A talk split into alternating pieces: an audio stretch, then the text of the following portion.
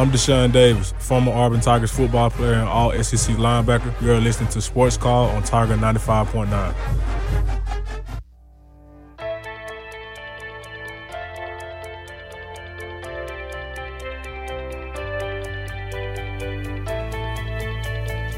Welcome back into Sports Call on Tiger 95.9 FM and on the Tiger Communications app. All of our Sports Call callers and guests do join us on the Auburn Bank phone line.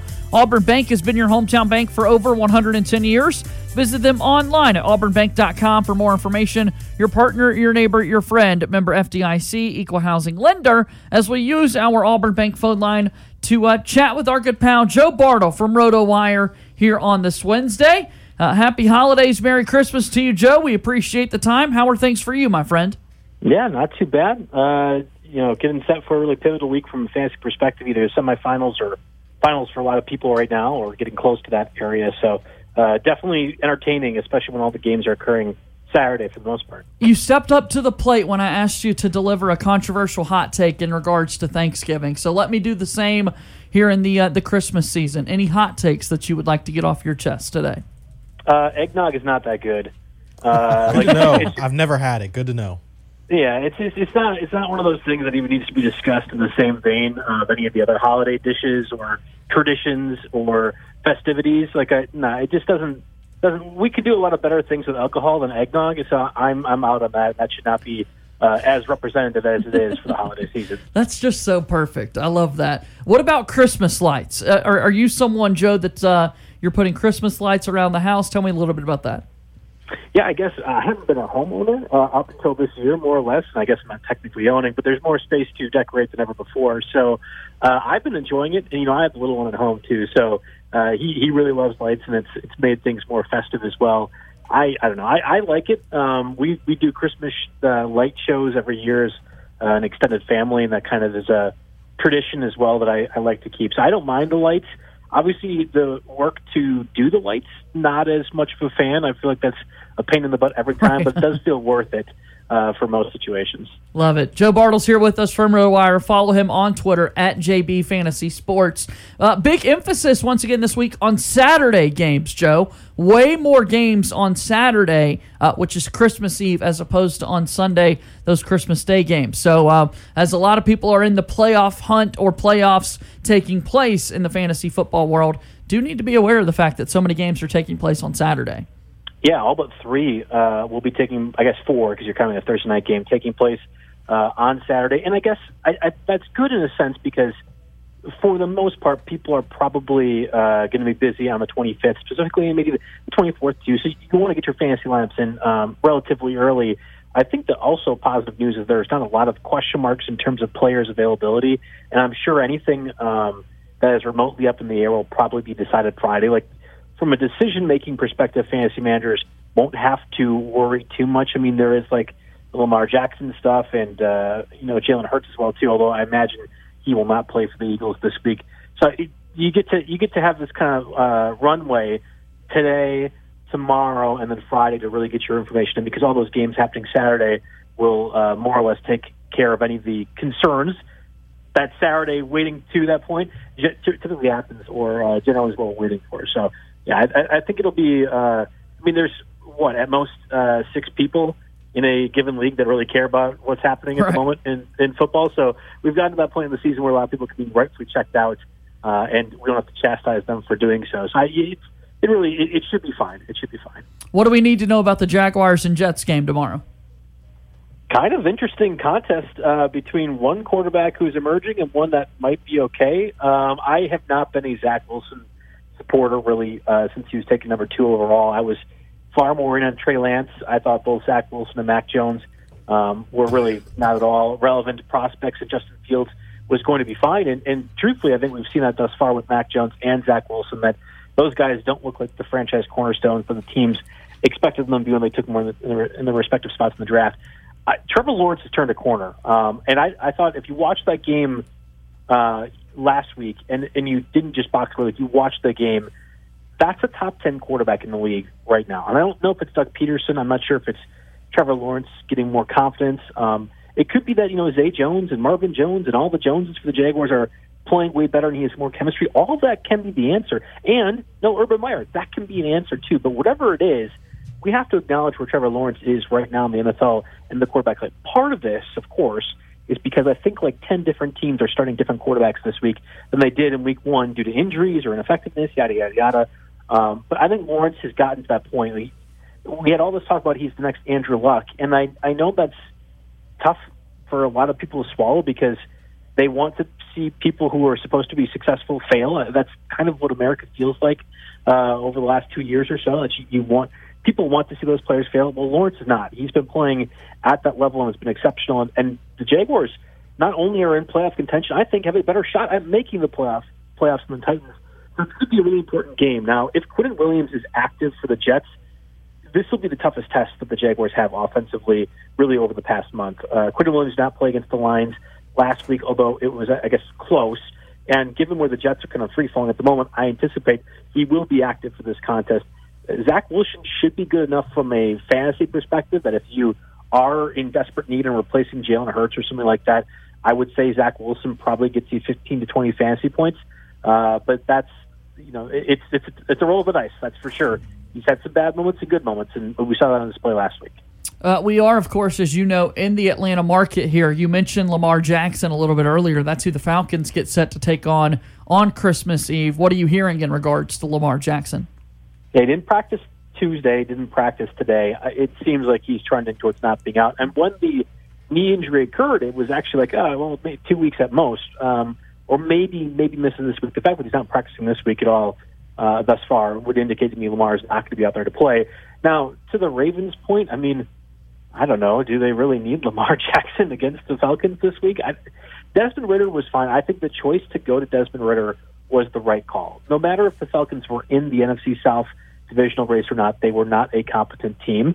And I think you want to assess what you have in your rookie quarterback, whether it's a third rounder or not. I mean, you have decisions to make this offseason in a pivotal draft spot, more than likely. I thought it was a correct call going with Desmond Ridder. I do not like what Arthur Smith offensively is doing. Like, we can play with kid gloves, but do we have to play with this kind of kid gloves? They like attempted uh, way less passes than I would hope. Sorry, fruitful passes, right? I know he, he, he threw like 30 times, but – actually legitimate offensive passes, they were just few and far between. And I love Drake London. I thought he was the best receiver entering this year, and I know uh, Garrett Wilson has played well, and so has Chris Olave during stretches. But you cannot be disappointed at all with having Drake London on your roster. We can do other things just because there's Olamide Zaccheaus and uh, Damiere Byrd is your receivers. Like we can try to have Desmond Ridder be more effective than that. So I've been disappointed with that stretch. I hope that uh, over the next two or three weeks we get to see more of the dynamic quarterback we saw in college. But uh, that'll be an interesting offensive scheme. I would anticipate the Ravens handle the Falcons pretty easily because they are playing with kid gloves offensively, and even if it's Tyler Huntley, the Ravens can move the ball just enough to, I think, squeak out a win. Uh, Dallas and Philadelphia this weekend, Joe, is, is going to be a huge matchup, and I know it lost maybe some of the division ramifications because the Cowboys lost the Jags last weekend, but just in terms of a measuring stick game for those two teams – how do you think a matchup like that uh, will affect all these great skill position players that both these teams have used? I mean, you look at the year that A.J. Brown has had uh, for Philadelphia, obviously Jalen Hurts being in the MVP conversation, then all of Dallas's weapons. Uh, a big game like this, what does it do to those star players? Yeah, Miles Sanders kind of chief among them as well. I, I have heard differing uh, opinions. So the thought is, all right, Jalen Hurts doesn't play Gardner Minshew can't possibly run the ball 15 times for the Eagles. Like they'll have to vary their offense, and as a result, those are more opportunities for AJ Brown, Devonta Smith, and Miles Sanders to do things offensively. And I think the answer is yes. I, mean, I would be. I think if you're running Gardner Minshew 15 times, you are going to lose your game. Like that. That's not a successful strategy. Whether you're going against the Cowboys or going against the Texans, it doesn't matter. Um, that would not be a good call. Does Gardner Minshew still run? Yes, I think you could still do some of the design runs that they do with Hurts, just not as many. Uh, and I also think it's fair to say while A.J. Brown and Miles Sanders and Devonta Smith will get more opportunities because Hurts is not running, they won't be as good of opportunities because it's not Hurts threatening the defense to possibly run. So it goes both ways. Just because they get more opportunities does not mean they're the better ones. I don't. I would not be willing to change my projections on Brown or Sanders or Devonta Smith any more than um, when Jalen Hurts was active or not. Like it, it, those are all must starts, but they're not going to be better uh, just solely because Jalen Hurts is gone. It doesn't work that way, and I think it takes a lot of a lot of power away from Jalen Hurts uh, as a real legitimate MVP candidate when he's done over the season. On the flip side of things, I think the Eagles continue to pound the ball with Ezekiel Elliott and Tony Pollard. I know the run defensive woes for the Eagles uh, feel better now that Jordan Davis is back and healthy for them. But that's still the area in which you want to try and attack the Eagles. And the Cowboys are most successful when they're running the ball. It's just that Mike McCarthy gets a little bit away from things. He and, he and Kellen Moore kind of, oh, well, I feel like throwing the ball 45 times. And now the team's already back. That's not good. Let's go back to running the ball. It's too late. We saw that with the Texans. We saw that with the Jaguars the past two weeks. Uh, and that really was, I think, quintessential for Mike McCarthy in his Packer days as well, too. So I would imagine, given the stakes for the Cowboys, they will aggressively run the ball, consistently run the ball, and they will win that game, whether it's Gardner Minshew or Jalen Hurts playing. But the Eagles only need one of, win one of three, so I don't know if the stakes are nearly as high for Philadelphia as they are for Dallas. We're chatting with Joe Bartle here on Sports Call. He's with RotoWire. Follow Joe on Twitter at JB Fantasy Sports. This past weekend, did it hurt more to be a Colts fan uh, with the 33 to nothing lead evaporating, or to be a Patriots fan to sit there scratching your head as to how in the hell did you just lose that game against the Raiders? I guess it depends on which fandom you dislike more. Uh, I, I have zero tears shed for Patriots fans. Oh, boo hoo. Um, you staked your claim to Mac Jones. You thought he was uh, the second coming last year. This is the piper that you're paying at the moment because that team is not very good. Mac Jones looks like a whiny baby on the sidelines, which I kind of enjoy. Uh, and to be so fair, do Auburn fans, Joe. I think yeah. you're speaking right to us with the former Alabama okay. quarterback. Yes, exactly. And, and when you have Joe Judge and Matt Patricia as your offensive coordinators, I would whine too. I'm not sure. I'm like, I'm not chastising Mac Jones for the actions he's making, but it sure gives an appearance, and I don't mind that he's appearing that way. So yeah, no, I have uh, zero tears shed for the Patriots whatsoever. To be honest, though, like whether I don't want the Patriots in the playoffs. I don't want the Jets in the playoffs either. None of those teams are doing anything or going to win any games. They're not really fun. Uh, they're well coached at times. I know the gaff from Jakobi Meyers aside. That's that's like the one feather in the cap that you put for the Patriots. Is well coached entertaining to you? No, it's. I think it'll be bad. I want the Chargers in the playoffs because, for better or worse, something crazy is going to happen uh, and I think it, you can see an ascension from Justin Herbert if all things work out that way. So I've been rooting for that narrative more so. I do feel bad for Colts fans. I think they've been put through the ringer, um, getting embarrassed by not using Jonathan Taylor very much, firing the offensive coordinator, then Frank Reich, and hiring a guy with zero coaching experience, having Jim Irsay have that just bewildering uh, post interview of hiring Jeff Saturday, which uh, I, you know, I, I think they have went. The Colts fans have went through a lot, and to now add worst of all time in history books whatever it might be in a negative way, that's that's tough. So I feel bad for the Colts. All right, let's take a look at some of these games also coming up this weekend. The Giants and the Vikings, super interesting to me from a fantasy perspective. Who should we start? Who should we be aware of? And, and then just outright football perspective, what do you think of this matchup, Giants and Vikings?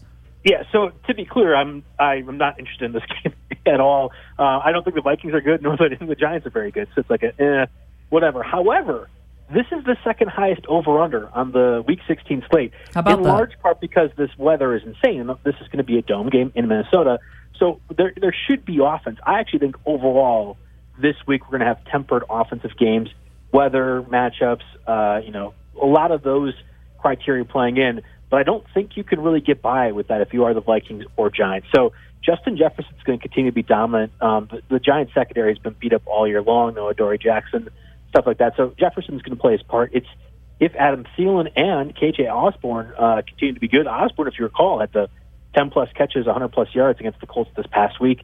Really had a career game. I I just cannot re- rely on Osborn again. Like the circumstances to get to that point where you're down 33 points and having to pass as frequently as the Vikings were just seem far fetched. Um, and then on the flip side of things, Saquon Barkley, Darius Slayton, both I think are very obvious starts. And and people might not believe Darius Slayton is that same uh, same vein, but the Giants have to pass the ball to somebody. Uh, it can't just be running the ball. It can't just be trying to win a game playing 40 offensive snaps. It doesn't work like that in the year 2022, um, which is part of why they have skidded the way they have for the Commanders this week or past week.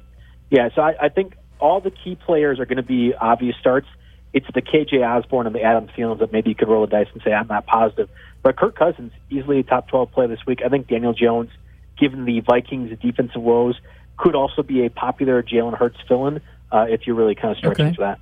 Joe Bartles here with us once again. Not only can RotoWire help you in the fantasy football world, they're helpful in basketball. Then we know what Christmas Day has meant over the years for all the great basketball matchups that will be there. Uh, fantasy basketball off and running, and RotoWire can help you dominate your fantasy league. Uh, we know you also absolutely adore your Milwaukee Bucks. What a fun Christmas Day matchup we've got between the Bucks and the Celtics. Both teams with 22 wins on the year, most in the NBA. Tell me a little bit about this matchup on Christmas Day. Yeah, I'll be really curious. The Bucks have played on Christmas Day uh, in years past, and at times they have just phoned it in, um, not really cared. And I think over the last two years, as they've wanted to solidify or cement their championship aspirations and status within the league, they've taken that game pretty seriously. And I think they need to take it seriously against the Celtics as well too, who should be doing the same type of thing after their NBA Finals run last year. I I don't know if it's like a oh this is exactly what we're going to get in the playoffs. Obviously, people are projecting the Celtics and Bucks to meet in the Eastern Conference Finals at some point later this year. But I do I do think the gloves are going to be off a little bit. I mean, this is a marquee matchup. A lot of people are going to be watching this game, relatively speaking, to other national games, and this is this is a marquee slate for a reason and these two teams are one of the best in the league. I, I actually I think you could you could waffle whether it be the Celtics or Bucks, but that is your top two teams in the NBA at the moment. And the Bucks have done a lot without uh, Khris Middleton, who I guess we'll have to see if he is available um, come Christmas Day, and whether or not the guys like Jrue Holiday has been in and out of the lineup, stuff like that. Beauchamp, their first round pick, has been kind of an intriguing three and D player already at this stage of his career. So that's great. It's what's going to happen after that I'm more intrigued with. The Celtics have made a lot of moves in the offseason to bolster their depth. I mean, there is not a deeper, better team than the Celtics, which is huge for the course of the regular season. Does not matter in the playoffs. And then what do the Bucks do? They've been uh, in on Jae Crowder from the Suns for a while now. Uh, there's Jordan Nwora, uh, Beauchamp, who they could also move. Grayson Allen, where there's I don't know if you're getting like a, a, a competitive third piece, but there might be a guy out there that uh, really swings the title chances for the Bucks in that case. And I wonder what kind of assets you have to attach to make that happen. So I'm excited for this game. Uh, I'm hoping that really it's just a good contest, and obviously the Bucks win because ooh, we don't want the Celtics to win. That's, That's what sure. you need on Christmas for sure. Uh, so in the Western Conference, the Nuggets, the Suns, the Grizzlies all play Christmas Day games. They all have 19 wins. Denver and Phoenix going head to head. Uh, who are some people to be aware of as uh, as Christmas Day basketball is played in the Western Conference?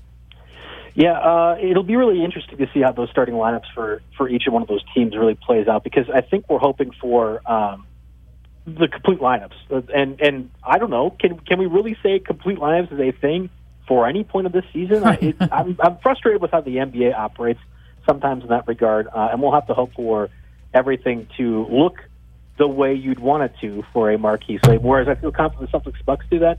I'm not so certain the Nuggets uh, and Suns do. I'm I'm a little bit wary of the Suns overall. I think there's some, I don't want to say chemistry issues, but they just seem to have the wrong type of focus and wrong type of commitment to where you're at in the regular season. We're working on rotations, trying to improve things. You know, I hear so much chitter chatter from DeAndre Hop, uh, DeAndre Hopkins, wrong sport, DeAndre uh, Ayton or Chris Paul or Devin Booker. I, I the West is, I think, uh, less strong than it has been in years past. Certainly winnable, but there are teams on the rise, like the Grizzlies. Um, I don't know, not that the Jazz are on the rise per se, but there's a lot of uh, dweller teams that are doing way better in the Western Conference. And if and if you are are kind of just slide by and trying to make adjustments as you go, can you be at the point at the end of the year where you want to be for the Suns? I, we'll see. Um, but, so I, I'm I'm really curious. And the Nuggets too. Like I know everyone's kind of dissing uh, Jokic because back to back MVPs, and again, it's like people just want to be people want to see successful people fail. Um, he's still one of the best in the league, and getting Jamal Murray and Michael Porter really more involved in the Nuggets as they continue on throughout the season, a big reason to whether or not they make an extended run in the Western Conference. What do we need to know about RotoWire's coverage of the NBA, Joe? What can you tell us? Yeah, I mean, we got uh, gambling recaps every single day of the week right now. It's been kind of a awesome. huge focus for us, talking about different player props and guys to roll for we have a lot more of advanced data. You can even go to the referee page on uh, NBA or our RotoWire NBA site, uh, which was added over the course of the season thus far, and I think that's helpful too. So a lot more focus on that, um, and even from a season-long basketball. You're so in depth that you're breaking down the referees. Yeah, yes, yes. No, seriously. I mean, that's been a, a huge user question, and I get it from the NBA. So Remarkable. Hey, we got the data. We're, we're there for it too. So a lot of different things on RotoWire to talk about and look over, whether it be NBA, NFL, hey, MLB. We we got you covered on the Correa news right away too. Uh, Braves country's not happy about that, Joe. They're not. The, the Braves are not happy that Correa. I guess they're going to the Mets. I was going to say, I don't know. The, the Mets are the Mets, right? I think you guys are a far more built and competitive team every single year. And I'll- heartbroken I'll- over Braves. Dansby Swanson, Joe. I mean, this is uh, shortstops aren't aren't doing us any good in Braves country. Yeah, you'll you'll get some international guy who's 21 years old and sign him to a 45 year deal and for 10 ten dollars a day and you'll be fine. I think it'll be good. Oh, Actually, man. I think I, I literally think there's like a 16 year old in in Venezuela. Venezuela? Yeah. 16 year old in Venezuela that the Braves They're are set up. They're right playing the long game. That's what Atlanta does. this is great. Well, Joe, Merry Christmas to you and your family. Thanks again for joining us on the show today. Yeah, thanks for having me on, guys. And uh, happy holidays. Hey, also listeners, stay safe. I know we're all getting hit with this uh, winter weather blast here. Drive safe. Uh, get warm as best you can. We'll get through this in the new year, new day. Perfect. Thank you so much, Joe. Talk again next week. All right, sounds All good right. to you. That's uh, Joe Bartle joining us there on the program.